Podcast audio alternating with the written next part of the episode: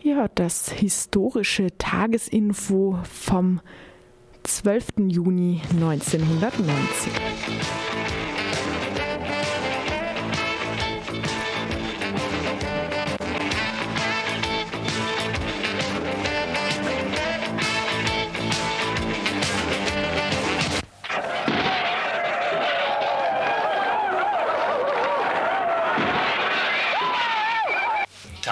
Tagesinfo von Radio Dreieckland.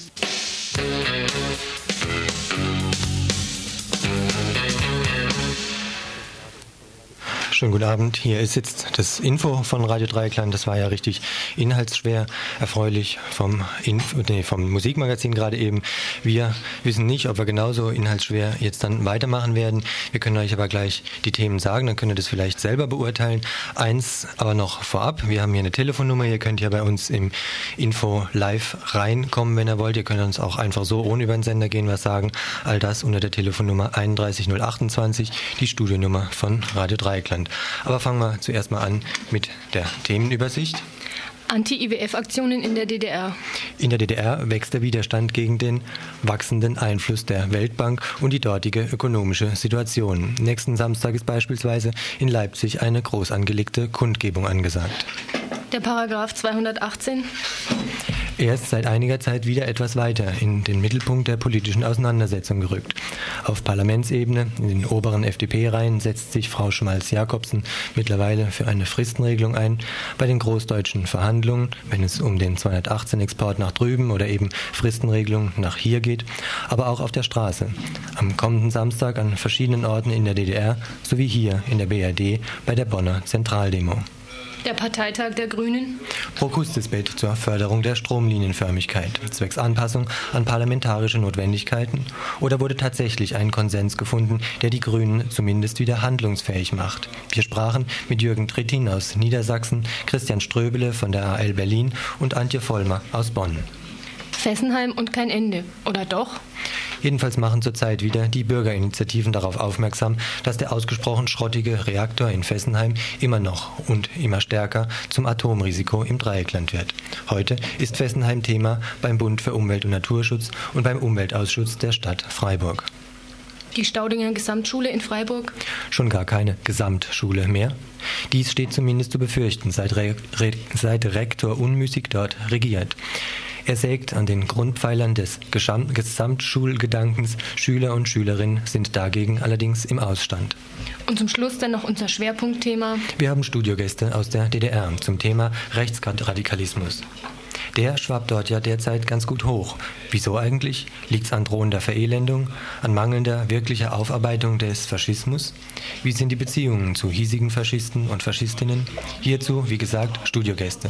Karin Baumert vom Bündnis 90, Andreas Paul vom Neuen Forum sowie der Dokumentarfilmer Rainer Baumert.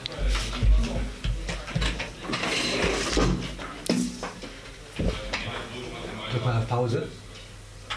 Jetzt, ne? Fange mit dem an. Ja? Dann machst du, hast du den nächsten?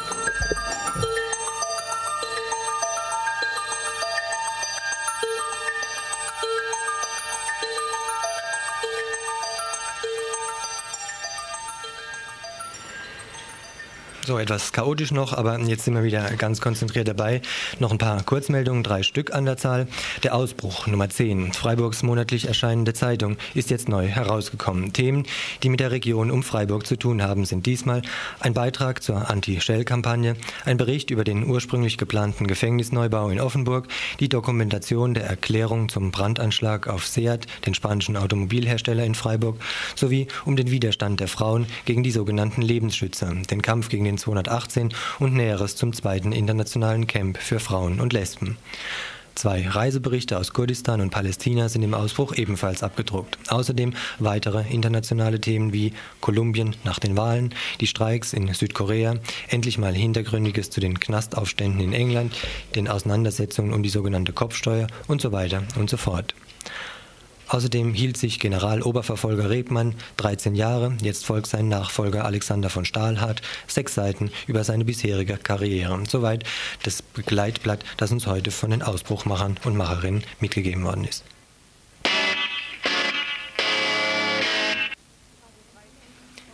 Radio Dreieckland und die Post. Ein Thema, das es euch vielleicht schon in den Ohren dröhnt, dennoch jetzt in neuer Variante. Einer unserer größten Ausgabenposten sind bekannterweise die Postgebühren. Nicht im konventionellen Sinne, sondern dafür, dass die Post sich hier in diesem Lande felsenfest an das Fernmeldemonopol klammert und, im Gegensatz etwa zu unseren Nachbarländern, Sendeanlagen stets und ausschließlich von ihr betrieben und von den Nutzern gemietet werden können. So auch bei uns, bei Radio Dreieckland. Die fälligen Kosten pro Monat weit über 4000 Mark. Oder, etwas anders gesagt, etwa 80 eurer Mitgliedsbeiträge verbraten wir monatlich für die Sendermiete. Da allerdings nicht nur uns der ökonomische Schuh drückt, sondern gerade über den kleinen Kommerzsendern der Pleitegeier schwebt, besann sich die Landesanstalt für Kommunikation auf eine Lösung. Sie als der Landesregierung unterstehende Genehmigungsbehörde kündigte im Dezember 1989 an, dass Sender bis 1 Kilowatt Leistung und in Abhängigkeit von der Eigenproduktionsquote ihre Gebühren erstattet bekommen sollen. Da wir zu 100 Prozent selbst produzieren, hieße dies, dass uns seit Januar dieses Jahres die Gebühren erlassen sind was allerdings mit der Realität noch lange nichts zu tun hat. Denn seit Monaten streiten sich Landesanstalt für Kommunikation unter, streitet sich die Landesanstalt für Kommunikation untereinander um Verfahrensfragen. Wer wohin welche Gelder überweist und dann wieder rückerstattet und so weiter. Das Skandalöse daran, Dadurch, dass derzeit überhaupt nichts geht, entsteht der Landesanstalt nach unseren Berechnungen ein Zinsgewinn von annähernd einer halben Million Mark. Umgekehrt haben wir von RDL aufgrund der definitiven Zusage vom vergangenen Dezember fest mit den Geldern gerechnet und in unserer Ausgabenplanung für 1990 die Rückerstattungen bereits eingeplant. Mit anderen Worten, wieder einmal steht uns ohne jegliches Zutun das Wasser bis zum Halse, weswegen wir uns entschieden haben, ab sofort die Zahlung der unrechtmäßig erhobenen Gelder einzustellen. Mit dem theoretischen Risiko, dass uns von der Post der Sender abgestellt wird. Da wir jedoch fest davon überzeugt sind, rechtens zu handeln, werden wir insbesondere mit eurer finanziellen oder und politischen Unterstützung dies ganz sicher verhindern können, oder?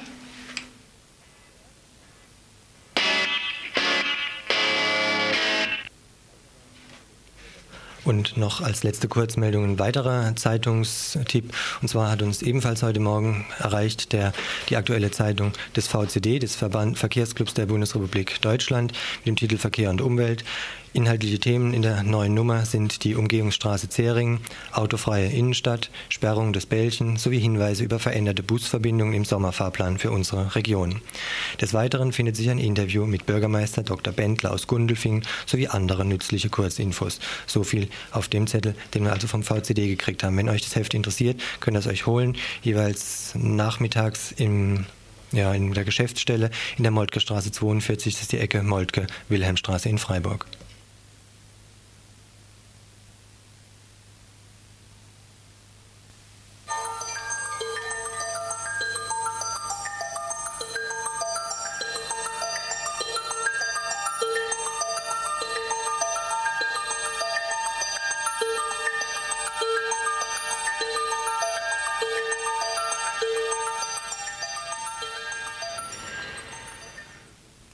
Auch in der DDR regt sich Widerstand gegen die Okkupationsmachenschaften von Internationalem Währungsfonds und Weltbank.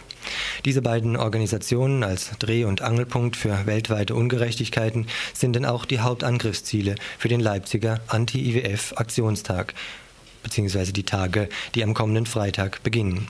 Mit Videovorführung, Diskussionen und wissenschaftlichen Symposien. Im Mittelpunkt steht die Demonstration am Samstag. Auffallend allerdings die sprachliche und inhaltliche Andersartigkeit gegenüber hiesigen Flugblättern. Deshalb einige Passagen aus dem Aufruf zur Anti-IWF-Demo, der uns heute aus Leipzig erreicht hat. Das Problem der Umweltverschmutzung, der Zerstörung unseres Lebensraums, das Problem des Waldsterbens, des Ozonlochs und des Hungers in den armen Ländern der Erde ist uns schon lange bekannt. Wir kennen Greenpeace, wir spenden Geld auf Soli-Konten, wir wissen um unsere eigene Mitverantwortung und richten unser Leben schon mehr und mehr darauf ein. Die politischen Parteien im Westen haben in den 80er Jahren dem Druck der Bevölkerung nachgegeben und Umweltfragen in ihre Parteiprogramme aufgenommen. Auch bei uns werben die Parteien mit umweltfreundlichen Perspektiven um unsere Gunst. Dennoch müssen wir einschätzen, dass sich die Lage diesbezüglich nicht bessert. Ja, sie verschlechtert sich noch. Die Frage nach den Ursachen dieser Erscheinungen versetzt uns zurück in unsere Welt. In den USA und hier in Europa wird das Netz geknüpft, das die verarmten Länder einfängt und ihnen die Luft abdrückt. Hier vor unserer Haustür befinden sich die Kommandozentralen der modernen Kolonialisten. Hier haben sie ihre Festungen und ihren politischen Rückhalt. Für uns sind es nicht nur die Parlamente, sind es nicht nur die Menschen der reicheren Welt, die Schuld tragen an der globalen Misere. Für uns sind es die cleveren Geschäftemacher, die sich mit ihrem Geld die Parteien gefügig machen, die durch geschickte Werbefeldzüge ganze Völker zum blinden Konsum treiben, die millionenarme Menschen für einen Hungerlohn weit ab von Europa ausbeuten und mit billiger Ware die, Mächte, die Märkte an sich reißt. Es geht ihnen nur ums Geld, um Profit und Macht. Dabei scheuen sie nicht, junge Staaten materiell unter Druck zu setzen und ihnen ihre Politik aufzuzwingen. Sie scheuen sich nicht, Hunderttausende verhungern zu lassen, wenn aus ihnen kein Profit mehr zu machen ist. Sie scheuen nicht Krieg und menschenfeindliche Systeme, nur um so ihre Waffensysteme verkaufen zu können. Jetzt kommt dieser sogenannte Fortschritt in Form von westlichen Konzernen und Banken auch zu uns. Versucht, uns abhängig zu machen und in seine schmutzigen Geschäfte einzuspannen. Mit schönen Worten wollen sie den unwissenden Osten leicht erobern und für die eigenen Geschäfte benutzen. Für die Völker jenseits der Überflussgesellschaft wird das Leben so nur noch härter. Was uns hier preisgünstig angeboten wird, ist anderen unbarmherzig genommen. IWF und Weltbank machen globale Politik, diktieren den Politikern die Marschrichtung. Um vor der Welt ihr Gewissen zu bereinigen, verabreichen, verabreichen sie ab und zu Almosen in Form von Hilfsgütern oder Schuldenerlassen aber sie werden niemals zulassen, die Wurzel des Übels anzutasten, denn dann würde ihre Macht brechen und ihre Profite versiegen. Die Medien, die Parlamente und das Geld gehören schon ihnen, aber unseren Verstand haben sie sich noch nicht erkauft. Deshalb rufen wir auf zu einer Demonstration gegen die Ausbeutung der Welt. Tragt unsere Ängste, unseren Ärger und unsere Alternativen in die Öffentlichkeit und beteiligt euch an dieser Demo in Leipzig.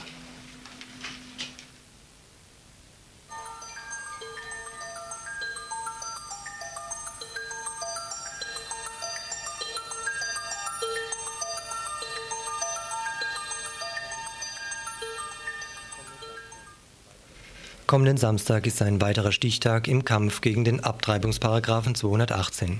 Sowohl in der DDR, wo dezentrale Aktionen laufen werden, als auch hier in der Bundesrepublik. Konkret in Bonn bei der dortigen zentralen Kundgebung. Ein breites Spektrum lädt dorthin ein. Diverse Frauen- und Familienministerinnen, Gewerkschafterinnen, Juristinnen, vor allem aber natürlich Frauen aus den örtlichen 218 Gruppen. Dass das Thema 218 momentan relativ publik ist, liegt im Grunde wohl daran, dass bei dem derzeitigen Großdeutschland-Getue wohl auch hier einiges in Bewegung gerät. Fast sieht es so aus, als ob sich im Kampf gegen den in der BRD existierenden Paragraphen 218 die erste gemeinsame deutsch-deutsche Bewegung von unten entwickelte. Für die hiesige Bewegung wird jedenfalls viel davon abhängen, ob es gemeinsam mit den Frauen in der DDR gelingt, die dort bestehende Fristenregelung gegenüber dem Druck der Bundesregierung zu verteidigen. Um Näheres zu erfahren, sprachen wir heute Nachmittag mit Christina von der Freiburger 218 Gruppe. Für sie ist klar, dass der Abtreibungsparagraf aus dem Strafgesetzbuch verschwinden muss. Ich bin von der Frauengruppe gegen den Paragraphen 218, was eigentlich auch schon eine ganze Menge aussagt, dass wir für eine gänzliche Streichung des 218 sind. Und Fristenregelung ähm, ist natürlich erstmal besser als 218, aber das kann nicht unser Ziel sein. Also ich muss nicht aus strategischen anhalten. Auch unter Frauengruppen ist diese Ansicht jedoch umstritten. Die Freiburger Grünen Frauen etwa oder auch Frauengruppen in der DDR können mit der dort übrigens realisierten Fristenregelung ganz gut leben. Die ist allerdings vom Verfassungsgericht für verfassungswidrig erklärt worden. Aber wie gesagt, die Freiburger 218 Gruppe ist oder für die zwei Freiburger 218 Gruppe ist derartiges Taktieren ohnehin tabu. Rissenregelung. Es ist besser als der 218, das ist klar. Aber das Ziel ist eine Abschaffung, ja, eine Abschaffung des, ähm, des Abtreibungsparagraphen im Strafrecht. Denn das Strafrecht wird immer einen Zugriff dann auf die Frau, auf ihren Körper und ihre Reproduktionsfähigkeit zulassen. Immerhin, um den Abtreibungsparagraphen wird derzeit auch auf den ersten Seiten der Tageszeitungen gestritten. Kaum allerdings, weil sich bereits breite Bürger- und Bürgerinnenschichten gegen ihn auflehnen, vielmehr wegen der Frage, ob nun die DDR-Fristenlösung in BRD-Recht oder die hiesige, restriktivere Lösung ins DDR-Recht mit übernommen werden soll. Die offizielle Politik hier geht vielmehr in genau die entgegengesetzte Richtung. Siehe der derzeit laufende Lebensschützerprozess hier in Freiburg, über den wir ja schon mehrfach berichtet haben.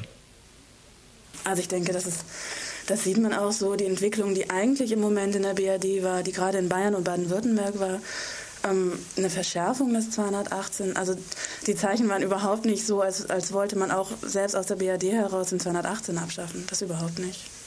Sondern also es war ja, es ist ja auch gerade vor einem halben Jahr ein enormes Kontrollverfahren ähm, durch die CSU in Bayern eingeleitet worden. Also es sah nicht so aus, als wollten sie das abschaffen. Es gibt immer mehr von diesen sogenannten Lebensschützerverbänden. Also das sind Abtreibungsgegner, die hier das Klima schaffen sollen gegen Abtreibungen. Und ähm, eben in Freiburg zeigt sich das an diesen Prozessen. Die sind auch noch, noch, noch nicht zu Ende. Also es wird da noch ungefähr acht weitere geben. Und ähm, ja, dazu kann ich auch gleich noch sagen, dass wir nächsten Freitag im Infocafé im Stüdinger noch ein Treffen machen von betroffenen und solidarischen Frauen. Und ähm, ja, dass es einfach wichtig ist, da dran zu bleiben und die Frauen nicht hängen zu lassen. Mann und Frau könnte aber auch am kommenden Samstag sich aufraffen, mit nach Bonn zur dortigen bundesweiten Demonstration gegen den Paragraphen 218 zu fahren. Am kommenden Samstag, 16. Juni. In Bonn sprechen werden Frauen von Pro Familia, Gewerkschaften, den Grünen. Nachmittags gibt es Musik von Anne Heigis und Band. Und Buskarten gibt es auch noch beim feministischen Referat, beim Uniaster sowie im Buchladen Jos Fritz hier in Freiburg und in der Wilhelmstraße. Und wer so lange nicht mehr warten will oder sich einfach im Vor Vorfeld noch etwas kontrovers wohl äh, informieren will, kann heute Abend auch noch auf eine Veranstaltung gehen haben wir auch ein Flugblatt geschickt gekriegt. Und da heißt es, bei der Veranstaltung heute Abend eben soll es vor allem um die Frage gemeinsamer Handlungsperspektiven von Frauen in der DDR und in der BRD zur Abschaffung von Strafen bei Abtreibung gehen. Es soll darüber diskutiert werden, ob der Weg über eine Fristenlösung aller DDR ein strategisch sinnvoller Weg sein kann oder ob sich nicht jetzt die Chance bietet, den Schandparagraphen aus dem vergangenen Jahrhundert endgültig abzuschaffen. Also heute Abend um, wo steht's nochmal, 20 Uhr, veranstaltet von den Grünen und wohl auch noch, ähm, war etwas kontrovers, Teilen zumindest der 218-Gruppe hier in Freiburg mit Gabriele Grafenhorst aus Potsdam. Wo? Im Blauen Band in der Littenweiler Straße 20 in Freiburg.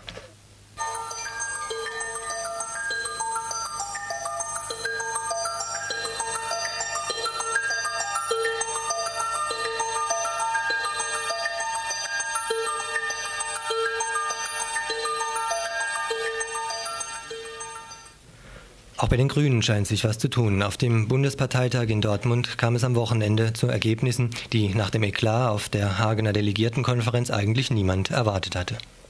Bei den Grünen scheint sich nach dem Dortmunder Bundesparteitag am vergangenen Wochenende ein unverhoffter Wandlungsprozess abzuzeichnen.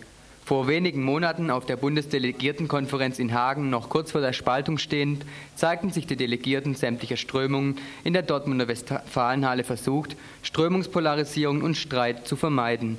Die erwartete Debatte um die raschen und mit deutlichen Abstrichen an die SPD abgeschlossenen Koalitionsverhandlungen in Niedersachsen blieb völlig aus. Stattdessen gab es für die Rede des niedersächsischen Verhandlungsführers Jürgen Trittin Beifall und Zustimmung. Noch vor wenigen Wochen wäre die Annahme eines derartigen Berichts über Koalitionsverhandlungen per Akklamation undenkbar gewesen. So kann der niedersächsische Neuminister Jürgen Trittin recht selbstbewusst über den Koalitionsverlauf in Niedersachsen berichten. Wir, wir haben äh, hier in Niedersachsen selber auf Tempo gedrückt, weil wir gesagt haben, es nützt überhaupt nichts, unsere Verhandlungsposition wird nicht besser dadurch, dass wir das rauszögern. Äh, das zeigt sich jetzt auch anhand des an Unmuts, der innerhalb der SPD über diese Vereinbarung herrscht, dass bei längerem Zögern wahrscheinlich die Störmanöver und die Fronten noch viel äh, größer geworden wären. Äh, ich denke, wir haben eine Bilanz nach diesen Verhandlungen vorzulegen, die natürlich in bestimmten Punkten, ich habe das ja selber benannt, etwa, dass es uns nicht gelungen ist, den Verfassungsschutz abzuschaffen, dass es uns nicht gelungen ist, beispielsweise bestimmte Straßen- und Autobahnprojekte im Nordwesten zu verhindern, äh, erhebliche Zugeständnisse machen müssen. Wir haben auf der anderen Seite Dinge durchgesetzt, äh, die sich wirklich sehen lassen können. Dieses Atomprogramm, äh, das lässt sich wirklich äh, jeden Vergleich mit jeder rot-grünen Vereinbarung in der Bundesrepublik gefallen. Äh, wir haben im Bereich insbesondere der anderen Müllpolitik eine Politik durchgesetzt, die Punkt für Punkt eigentlich grüner Programmatik entspricht. Und damit sind wir in Kernfeldern unserer Politik sehr erfolgreich gewesen. Für Trittin stehen die Zeichen also deutlich auf Rot-Grün und auch die selbsterfleischenden Strömungsdebatten der letzten Jahre und Monate hält der niedersächsische Minister für Bundes- und Europaangelegenheiten für beendet. Den neuen geläuterten Bundesdelegierten beschreibt Trittin nicht ohne Gutgläubigkeit so. Wenn man aber genau hinguckt, trägt jede und trägt jede in dieser grünen Partei in sich den Fundi wie den Realo mit sich rum, nämlich auf der einen Seite das äh, herzliche Begehren, auch mal an bestimmten Stellen ganz radikal zu sein und gleichzeitig die Sehnsucht, äh, an bestimmten gesellschaftlichen, tatsächlich praktisch erfahrbaren Veränderungen teilzunehmen. Äh, und je nachdem, wie das dann individuell oder gruppenpsychologisch gewichtet wird, äh, kommt dann dabei eine Strömung raus, die sich so oder so nennt. Äh, ich denke, dass was wir lernen müssen, ist eigentlich damit äh, anders umzugehen und äh, dort eben auch Möglichkeiten für Kompromisse zu finden und sowas auch zu institutionalisieren. Und das geht nur äh, aufbauend auf einer Struktur, die meines Erachtens aus den Kreisverbänden über die Landesverbände und die Bundesebene erreicht. Das wird nicht von oben gehen, weil äh, die Bundesversammlung sich eigentlich dadurch auszeichnet, dass viele Diskussionen dort generell äh, eigentlich jenseits der Realität stattfinden. Ob sich daran in der Zukunft tatsächlich etwas ändern wird, muss sich natürlich erst in der Praxis erweisen. In einer der grundlegenden grünen Streitfragen, rot-grüne Koalitionsvereinbarung, ja oder nein, scheint sich aber in der Tat endlich eine Klärung abzuzeichnen. Christian Ströbele von der AL Berlin.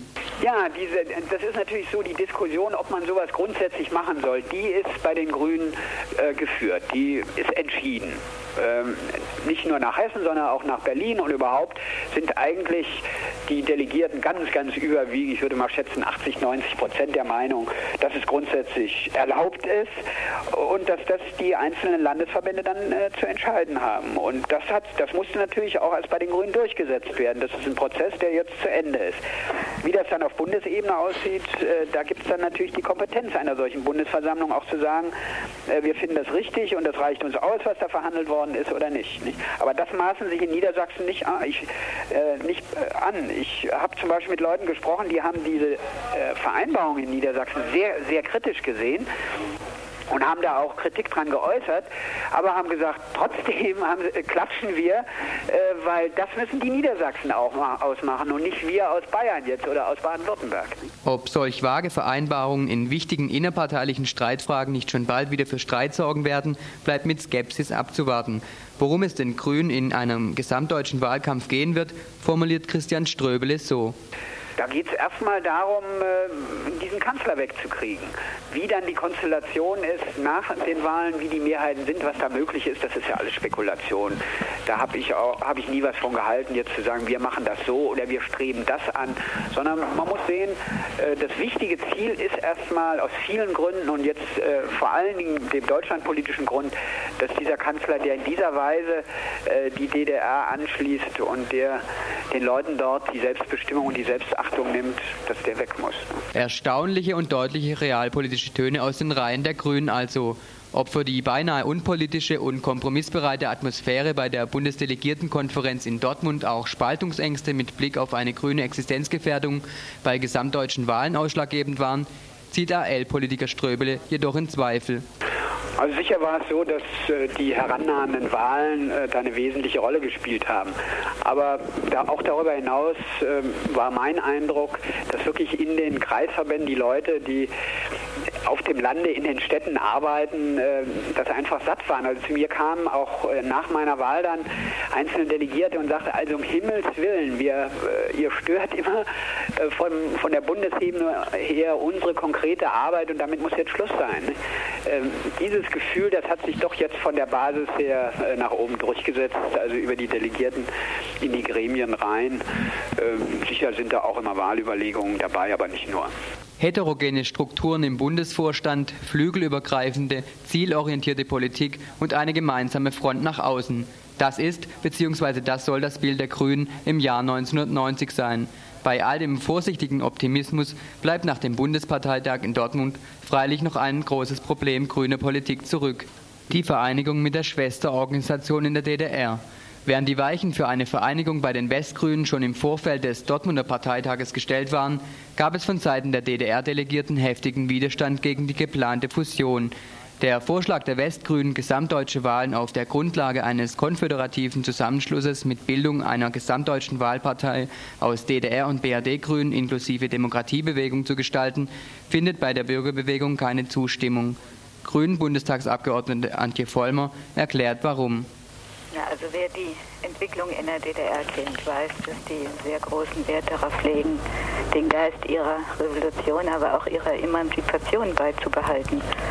Und deswegen ist ja überhaupt von uns der Vorschlag gekommen, einen konföderativen Zusammenschluss der Parteien und Gruppierungen zu machen, der genau dieser Offenheit und dieser inhaltlichen, personellen und auch strukturellen Eigenständigkeit entspricht. Äh, die Bedenken, die gerade von den Bürgerbewegungen kommen, richten sich ja nicht gegen den Parlamentarismus und die Beteiligung daran, aber die haben sehr schmerzliche Erfahrungen mit Parteien und ihren Apparaten gemacht und sie möchten diese Strukturen, die ja gesetzmäßig in Parteien entstehen, die möchten sie sich nicht überstülpen lassen. Ich denke also, wenn wir äh, eine gesamtdeutsche Wahl hätten, wo wir ja noch immer hoffen, dass die noch nicht im äh, Dezember oder im Januar stattfinden kann, müssen wenigstens die Grünen alles äh, vermeiden, was nach Parteianschluss aussieht.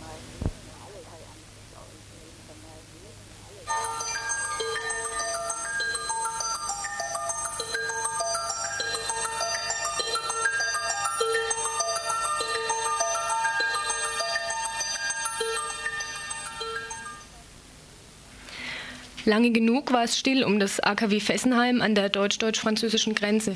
Das sind 15 Luftkilometer von Freiburg entfernt. Dieser älteste von 30 französischen Reaktoren der 900 Megawatt Serie, im Volksmund auch als Schrottreaktor bezeichnet, macht seinem Namen alle Ehre. Betrachtet Mensch die lange Chronik der Störfälle, die seit Inbetriebnahme 1977 zum ständigen Abschalten der Reaktorblöcke führten, zum Teil sogar mehrmals pro Monat für die Bevölkerung jedoch jedes Mal kein Grund zur Besorgnis und völlig ungefährlich. Vor circa zwei Wochen flossen wieder mal mehrere tausend Liter radioaktives Kühlwasser in den Rhein. Anlass für einige Freiburger und badische Initiativen, darunter das WIL-Infobüro, die Initiative Eltern gegen atomare Bedrohung, der AK Energie und Umwelt, das Thema Fessenheim wieder an die Öffentlichkeit zu bringen.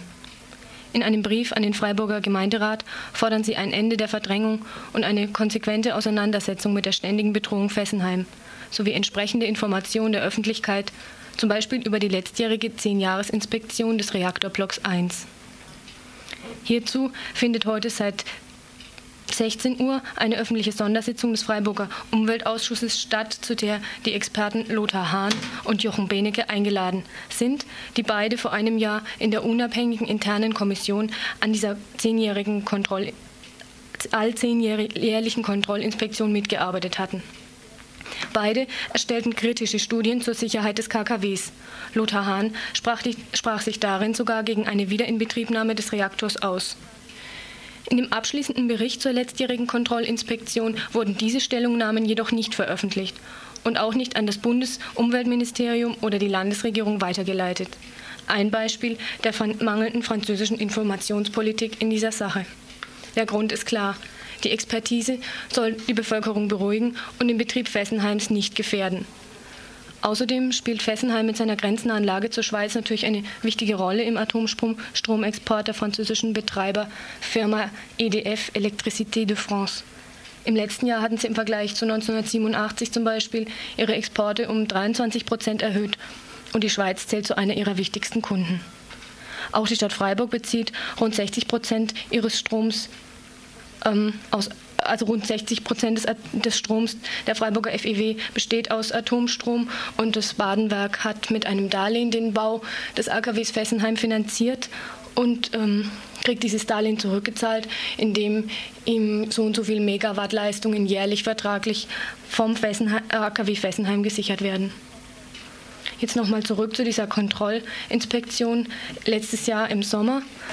Durch ein begrenztes Zeitbudget und fehlende Unterlagen ähm, wurden den an der Inspektion beteiligten Wissenschaftlern ein so enger Rahmen gesteckt, dass fundiertes Arbeiten unmöglich gemacht wurde. Das heißt, dass eine tatsächliche Sicherheitsprüfung, wenn das überhaupt möglich ist, so kaum stattfinden konnte.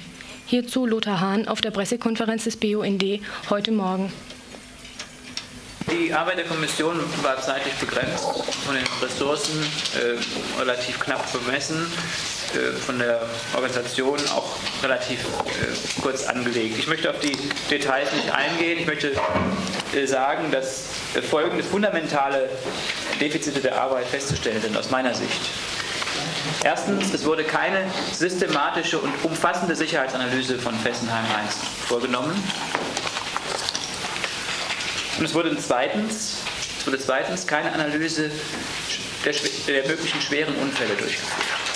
Das ist für mich eines der Defizite der Kommissionsarbeit. Ich möchte mich auf das zweite Defizit konzentrieren.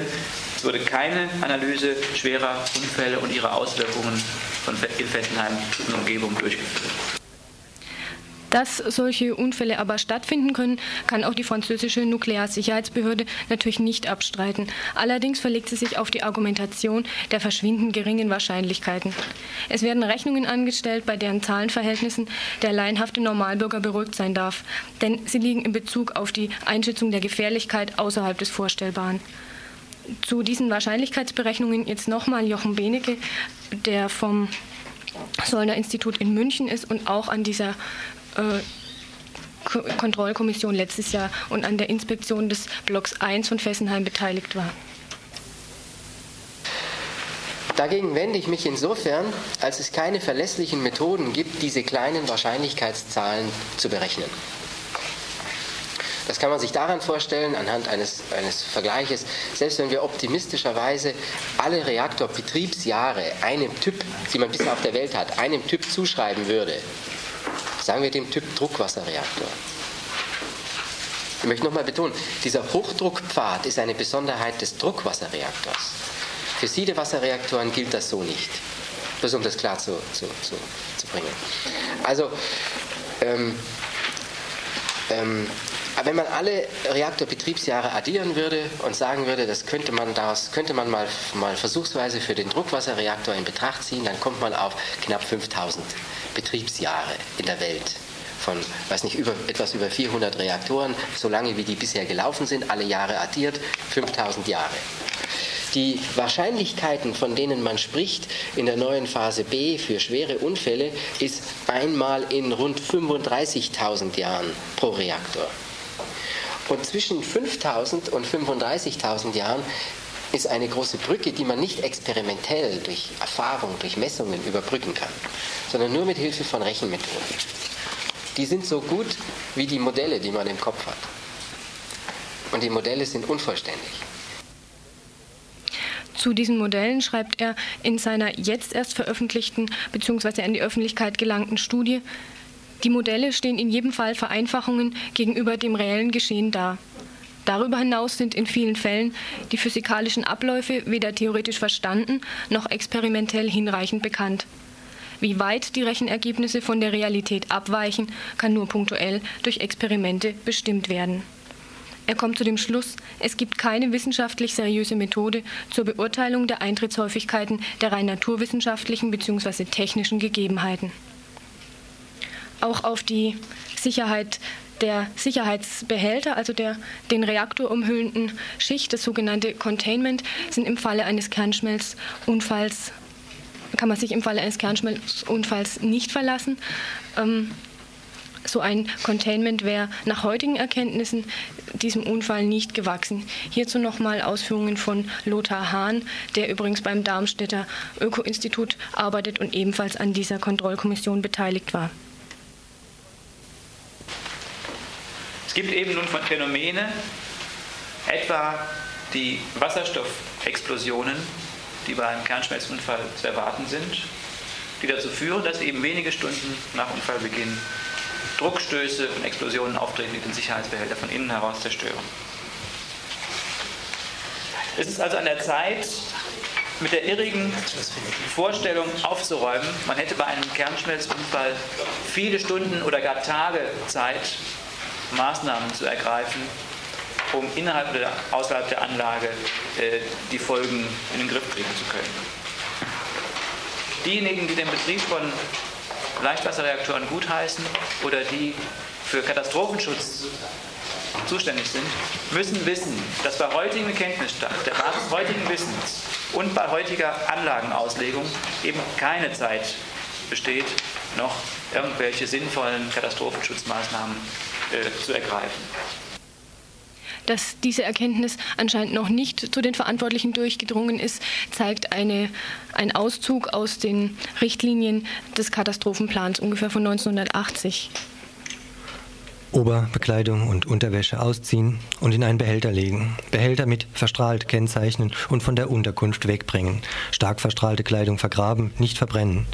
Die Bevölkerung wird zum Schutz ihrer Gesundheit dringend gebeten, sich sofort in geschlossene Räume zu begeben und alle Fenster und Türen zu schließen.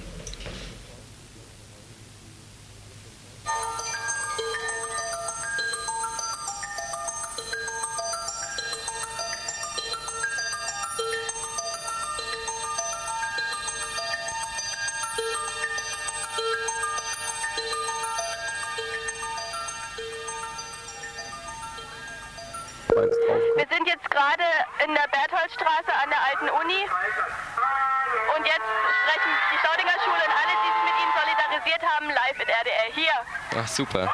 Ähm, wie viele Leute sind denn jetzt unterwegs?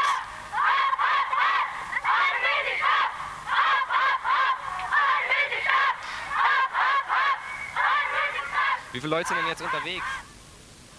Das war also ein kurzer atmosphärischer Einblick in die Demonstration, die heute Morgen in der Freiburger Innenstadt äh, stattgefunden hat und die auch live hier über Sendung ging, wie sich wie jetzt daraus hervorging.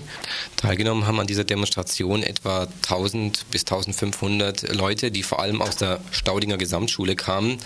Anlass dieser Demonstration ist ein Erlass des Oberschulamts Freiburg, der die speziell die Staudinger Gesamtschule betrifft.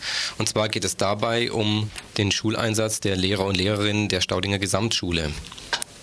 Bisher war der Schuleinsatz der Lehrenden derart geregelt, dass bis zum Anfang der Klasse 8, wo auch noch gleichzeitig die äh, Schüler zusammen in derselben Klasse sind, auch Lehrer darüber, über ihre Ausbildung hinaus, das heißt, welche Lehrer, die speziell für die Hauptschule ausgebildet wurden, genauso Gymnasialklassen in dem Fall unterrichten, genauso wie Realschullehrer Realschulklassen, aber auch Gymnasialklassen oder Hauptschulklassen unterrichten. Also entsprechend ihrer Fähigkeiten, die sie in den letzten zehn Jahren an diesem gemischten System entwickelt haben, Unterricht betreiben können. Mit diesem offenen Einsatz der Lehrenden an der Freiburger Staudinger Gesamtschule soll aber ab dem nächsten Schuljahr spätestens Schluss sein. Soweit zumindest der Erlass des Oberschulamts Freiburg. Dieser Erlass regelt, dass ähm, ab dem nächsten Schuljahr eben Hauptschullehrer nur noch Hauptschulklassen unterrichten, Realschullehrer nur noch Realschulklassen unterrichten und Gymnasiallehrer nur noch Gymnasialklassen. Also nach Ansicht der Betroffenen, also der Schüler, Schülerinnen, der Lehrenden an der Schule und den Eltern, wird damit die Demontage der Grundidee der Freiburger Gesamtschule, der Staudinger Gesamtschule fortgesetzt. Zu diesen, um diesen Erlass und die dabei offensichtlich werdenden schleichenden Abrissversuche der Gesamtschulidee öffentlich zu machen, sind die Schülerinnen an die Öffentlichkeit getreten und haben am Montag einen Schulstreik äh, veranstaltet und am Dienstag eben die eben schon erwähnte Demonstration in der Freiburger Innenstadt durchgeführt. Gestern am ersten Schultag nach den Pfingstferien hörte sich, dann, hörte sich das dann an der Staudinger Schule folgendermaßen an. Bitte blockiert die Eingänge, stellt euch ganz dicht davor, dass kein Lehrer und kein Schüler reinkommt, ja? Wisst ihr, warum er jetzt vor der Tür steht? Ja, das hat damit zu tun, dass ähm, äh, man hat beschlossen, dass Hauptschullehrer nur noch Hauptschüler unterrichten dürfen, genauso Realschüler nur noch Realschüler, äh, Gymnasiasten, Gymnasiatenslehrer nur noch Gymnasiasten. Und darum wird jetzt hier eine Demo gemacht. Das heißt, wir stellen uns vor die Türen, damit die Lehrer nicht rein können. Was bedeutet das, wenn diese die Lehrer jetzt wieder getrennt unterrichten? Äh, das, das ganze Schulsystem geht dabei eigentlich kaputt, weil das ist eigentlich der Sinn der ganzen Sache, dass, es, äh, dass alle die gleichen Chancen haben als Abitur. Also Leute, hier wird heute gestreikt, ja. Stellt euch ganz eng an die Türen und geht bitte nicht nach Hause. Es dreht sich um einen Erlass vom Oberschule, vom Kultusministerium. Insgesamt verhalten oder wie stehen die Lehrer insgesamt zu diesem Erlass? Sehr ablehnend, mehrheitlich also ablehnend dem Erlass gegenüber.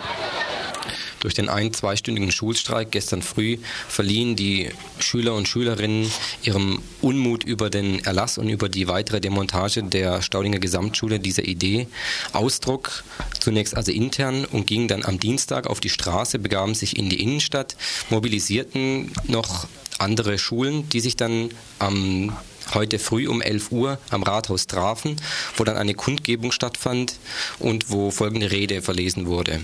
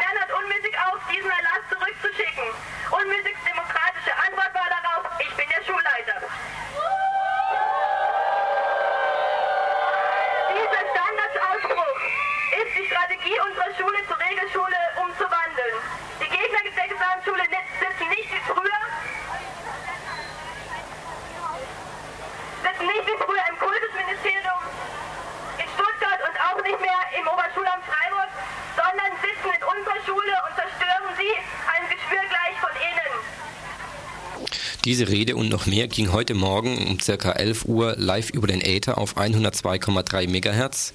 Und innerhalb dieser Sondersendung, die wir begleitend zu der Demonstration veranstaltet haben, haben wir ein Gespräch geführt mit jemand aus Konstanz. In Konstanz gibt es auch oder gab es eine Gesamtschule, eine kooperative Gesamtschule, an der der Herr Unmüßig, der der derzeitige Rektor der Staudinger Gesamtschule ist, schon einmal gewirkt hat. Und zwar im Sinne der Demontage einer Gesamtschule. Amtszeit Unmüßig war das so, dass diese, das ging ziemlich schleichend, dass diese Lehrpläne äh, dann von den Regelschultypen schon in der fünften und sechsten Klasse übernommen worden sind. Es gab also keine, äh, also keine äh, vergleichbaren Lehrpläne mehr. Das waren exakt die von der Regelschule. Äh, die Grundschulempfehlungen wurden übernommen. Das war vorher auch nicht üblich. Äh, praktisch, wenn du von der Grundschule kamst ähm, und die gesagt haben, das ist jetzt, wir schätzen den ein als Realschüler, dann kamst du auch automatisch schon ab Anfang an in dieses Niveau 2 mhm. dann beispielsweise. Was sich noch verändert hat, ist äh, im Ganztagsbereich der äh, an der kooperative Gesamtschule hier äh, eigentlich nur eine äh, etwas bessere Hausaufgabenbetreuung beinhaltet hat, ähm, die ist dann praktisch äh, zurückgeschraubt worden auf eine sehr, sehr lose Hausaufgabenbetreuung, wo auch dann zum Schluss sehr, sehr wenige Schüler und Schülerinnen nur noch teilgenommen haben. Also was dann der Höhepunkt war, ähm, ist dann irgendwie das, als er dann gegangen ist, wurde dann dieses Schulmodell auch beendet. Also das war praktisch mit äh, Ablauf seiner Amtszeit, äh, wurde das Schulmodell Kooperative Gesamtschule Konstanz beendet und es ist jetzt äh, ein Schulverbund, wo äh, praktisch naja, diese drei Regelschultypen in einem Haus äh, nebeneinander, so kann man das sagen, mhm. die haben groß nichts mehr miteinander zu tun jetzt. Zwei, drei Stauding. Okay, aus Zeitgründen gehen wir jetzt mal hier raus aus ähm, diesem Bericht zu der Demonstration und zu dem Schulstreik von gestern, wollen aber noch ganz kurz eine Information nachschieben. Und zwar liegt im Landtag ein Antrag vor vom ähm, dem ähm, Herrn Moser, der ist bildungspolitischer Sprecher von der SPD, das wollen wir nachher gleich laufen lassen. Das hat direkt mit der Staudinger Schule was zu tun. Weitere Informationen zu der ganzen Geschichte gibt es am Sonntag zwischen 16 und 18 Uhr im Jugendmagazin. Ausführliche Gespräche auch nochmal mit jemand vom Oberschulamt. Jetzt ganz kurz noch vom Herrn Moser, bildungspolitischer Sprecher im Landtag. Also da gibt es einen Antrag, äh, der unter meinem Namen läuft mhm. und noch von anderen Kolleginnen und Kollegen unterschrieben worden ist, vom 8. Mai 1990, mhm. in dem erstens gefordert wird, dem Votum der Gesamtlehrerkonferenz und des Elternbeirats zu entsprechen und den vom Ministerium ausgewählten und eingesetzten Schulleiter abzulösen. Mhm. Zweitens, alle bisher getroffenen Erlassregelungen zurückzunehmen, die den Einsatz der Lehrkräfte wie er an einer Gesamtschule angebracht wäre, verhindern oder erschweren. Ah ja. Das ist äh, alles, was wir. So,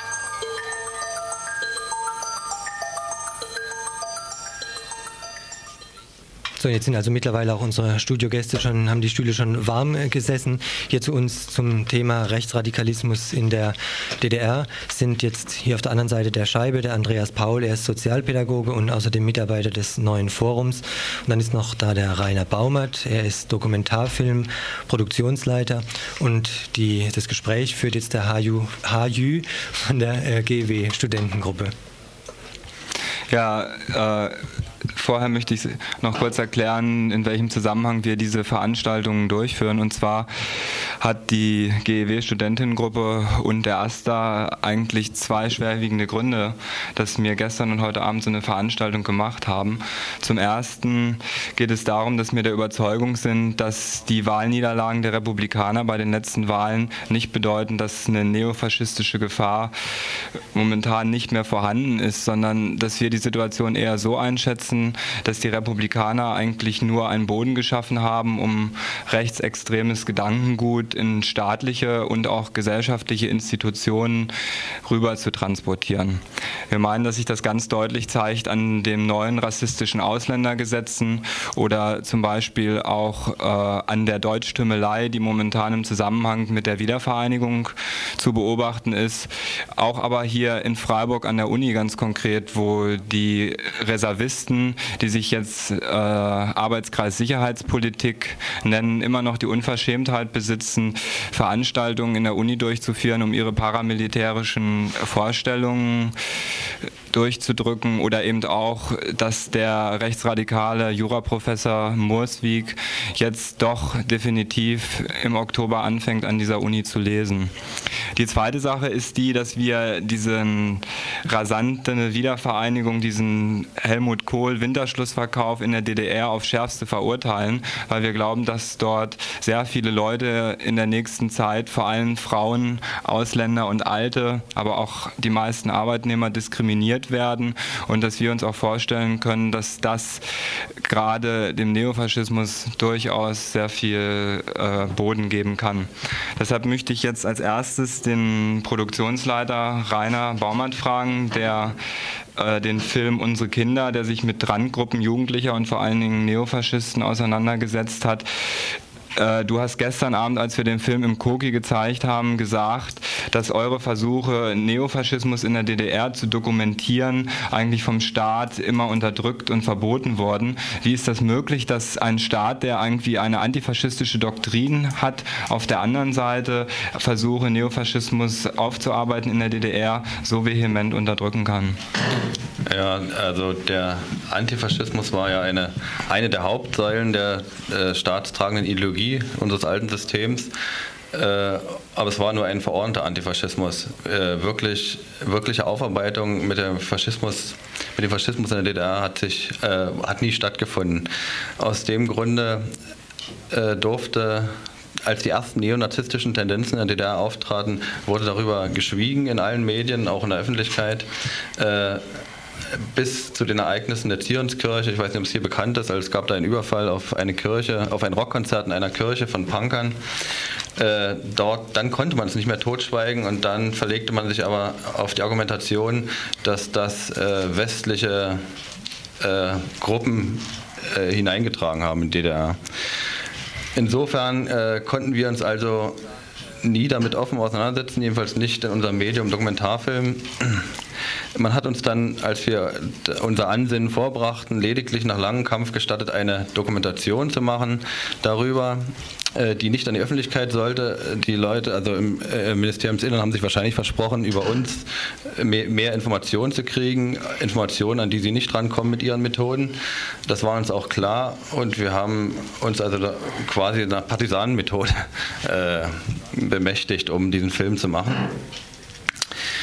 äh, als die Stadtsicherheit hat uns aber die ganze Zeit überwacht während der Dreharbeiten. Also das, das, haben wir erst nicht gemerkt, aber ziemlich schnell stellten wir fest, dass die Tonbänder, die ich gemacht hatte, also schon am nächsten Tag immer abgeschrieben äh, in den Dienststellen vorlagen.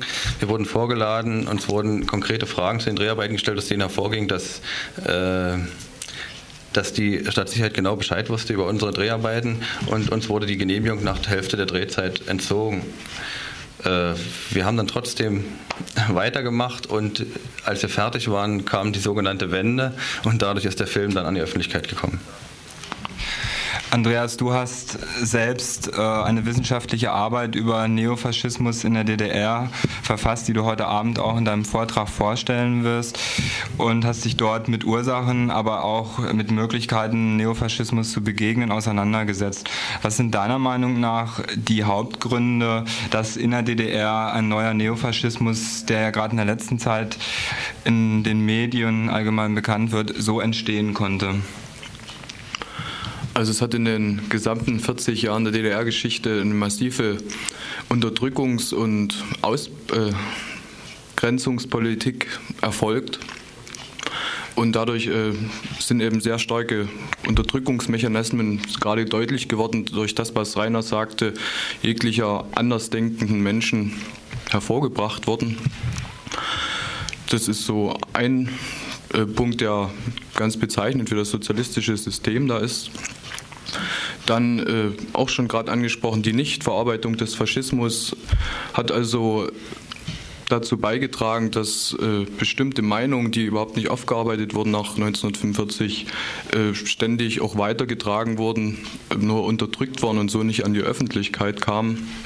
Andererseits dann äh, dieser verordnete Antifaschismus, obwohl eigentlich nur ein Prozent äh, im Raum der DDR Antifaschisten nach 45 vorhanden waren, äh, so eine Kontrahaltung bei vielen Leuten erzeugt hat, dass sie sich äh, nach rechten oder rechtsextremistischen Orientierungsmustern zugewendet haben, um eigentlich den Staat äh, an seinen Schmerzstellen zu treffen. Es wird auch gesagt, dass gerade Jugendliche diese Faschism, äh, faschistoiden Äußerungen auch als Vehikel des Unbehagens äh, gegen diesen Staat äh, verwendet haben. Ich würde dich da gerade gerne mal fragen, wieso sprichst du denn von ausschließlich verordnetem Antifaschismus? Warum ist der denn nicht, sagen wir mal, mit Inhalt gefüllt worden?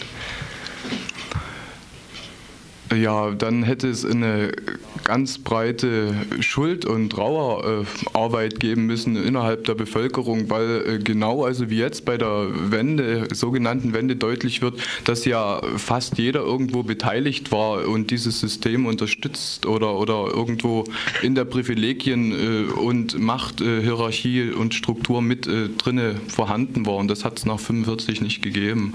Und verordnet deshalb, weil es also auch nur in Schulen über den Kopf gemacht wurde und ne, so eine, äh, sage ich mal, ganzheitliche Bewältigung, wo eben Gefühle auch eine Rolle gespielt haben, gegeben hat. Äh, wenn wir hier in Freiburg die BZ lesen, hören wir oder können wir am laufenden Band neue Nachrichten hören, was momentan in der DDR abgeht. Gerade am Pfingsten haben wieder über 150 Skins schwer bewaffnet mit Molotow-Cocktails und mit äh, Stöcken ein besetztes Haus und auch ein multikulturelles Zentrum angegriffen. Interessant in dem Zusammenhang ist allerdings auch, dass die BZ zum Beispiel unsere Veranstaltungen vollkommen boykottiert, also fast kaum bekannt gibt. Wie erklärst du dir das denn oder kann man jetzt schon einschätzen, wie die Entwicklungen hinauslaufen oder in der nächsten Zeit sein werden, die ja äh, für uns einen sehr bedrohlichen Charakter annehmen im Moment?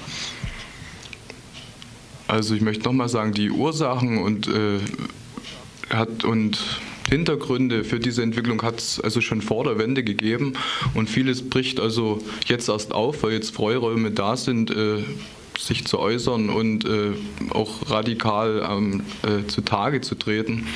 Die Polizei dem auch kaum Herr wird. Andererseits äh, vermute ich, da ja äh, diese Jugendlichen, also nach soziologischen Forschungen bei uns aus sogenannten intakten Familien gekommen sind, die also, Fun also Funktionärs, Beamtenebene, auch, aber auch Arbeiterfamilien kamen, die also nicht unter einer sozialen Verunsicherung gelebt haben durch Arbeitslosigkeit oder ähnliches, äh, gekommen sind, äh, sondern es mehr eine ideologische Verunsicherung vorhin schon dargestellt war. Jetzt aber diese soziale Unsicherheit dazukommen wird und damit also vielleicht mit zwei Millionen Arbeitslosen gerechnet wird und äh, dadurch äh, Aggression, Wut und Ohnmacht äh, äh, hervorkommen wird, wo man noch gar nicht einschätzen kann, in welchem Ausmaße das annehmen wird wenn man die Entwicklung verfolgt, dann sieht man ja vor allen Dingen, dass die Skins oder jugendliche Neofaschisten überhaupt, die diesen so einen völkischen Nationalismus vertreten in der momentanen Situation in der DDR, offiziell ja nur das vertreten, was ein Großteil der Bevölkerung auch denkt, also auch von dem Großteil der Bevölkerung legitimiert wird. Das ist ja durchaus, gerade wenn du sagst, es wird eine große soziale Diskriminierung geben, eine Gefahr. Gibt es denn bei euch schon irgendwelche Strategien oder Perspektiven oder was sind denn Vorstellungen, wie man zum Beispiel diesem Neofaschismus, der drohen kann, in der DDR begegnen könnte? Ja, also dann, das muss schon ganz schön in das System reingehen, also dass einfach äh, Arbeiter in Gewerkschaften und so weiter sich organisieren und äh, einfach dagegenhalten, wenn jetzt äh, mit Aussperrungen äh, massenhaft vielleicht gedroht wird, wenn das, äh, es Konzepte geben muss, dass diese soziale Ungesicherheit aufgefangen werden muss und das muss einfach eingefordert werden. Und es ist überhaupt keine ausgebaute Struktur im Bereich eben Arbeitslosigkeit in der DDR vorhanden und äh, ja, diese Verunsicherung äh, wird viele ja hier noch viel härter treffen bei uns. Also ihr, sage ich mal so, äh, seid damit schon aufgewachsen und äh, habt schon gelernt, mit Arbeitslosigkeit auch persönlich vielleicht umzugehen. Mhm.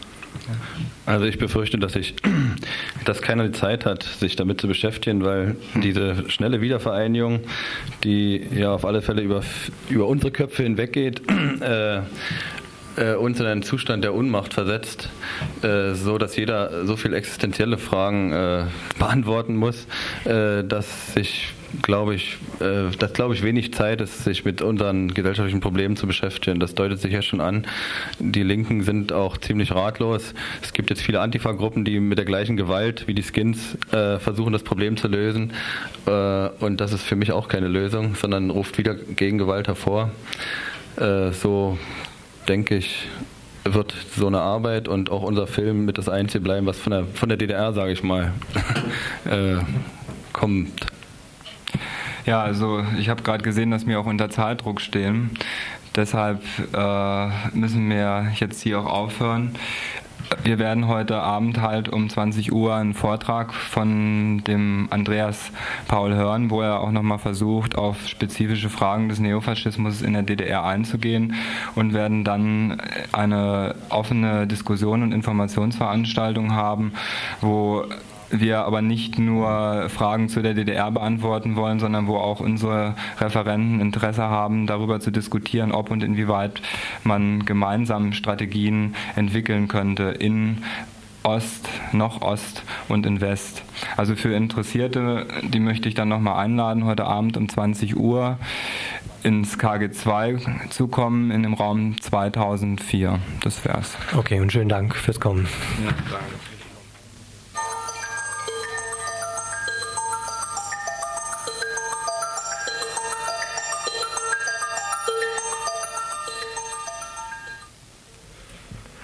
Ja, zwei, drei Veranstaltungshinweise haben wir jetzt noch zum Schluss des heutigen Infos, zum Beispiel bezüglich Nicaragua.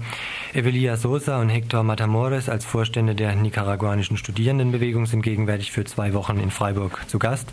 Beide studieren an der Polytechnischen Uni in Managua. Heute Abend gibt es eine Veranstaltung mit ihnen zur aktuellen Situation in Nicaragua nach den Wahlen. Heute, Dienstagabend um 20 Uhr in der PH in Freiburg-Littenweiler im Kulturcafé und dort im Asta-Pavillon. Und morgen Abend am Mittwoch Übrigens eine weitere Veranstaltung mit den Gästen aus Nicaragua zur allgemeinen Hochschulsituation in der Uni, Raum 1199, Mittwochabend um 20 Uhr. Ja, ebenfalls in der Universität Freiburg und zwar am Wertmannplatz im KG3 im Hörsaal 3042 spricht ähm, auch um 20 Uhr heute Abend der vorhin schon gehörte Professor Dr. Jochen Benecke vom Sollner Institut München und zwar zu dem Thema vier Jahre nach Tschernobyl, Probleme der Reaktor, Unsicherheit in der Bundesrepublik, Frankreich und den USA. Heute 20 Uhr, KG3, Hörsaal 3042. Da gibt es heute Abend in La eine Veranstaltung, und zwar einen Film im Lara Kino. Der Film Restrisiko, der den Widerstand der Bevölkerung gegen die geplante Wiederaufbereitungsanlage in Wackersdorf eindrucksvoll verdeutlicht. Der wird vorgeführt um 20 Uhr im Lara Kino. Ja, dann ist, findet heute Abend noch natürlich wie immer die Volksküche statt. Auch ab 20 Uhr in der Habsburger Fabrik im Hinterhaus. Und es gibt ähm, ja, gefüllte Pfannkuchen. Das war das Infomagazin vom 12.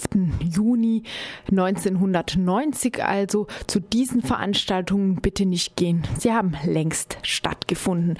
Ihr hört das historische Tagesinfo von vor 25 Jahren von Montag bis Freitag zwischen 10 und 11 Uhr und am Samstag in der Wiederholung zwischen 8 und 9 Uhr.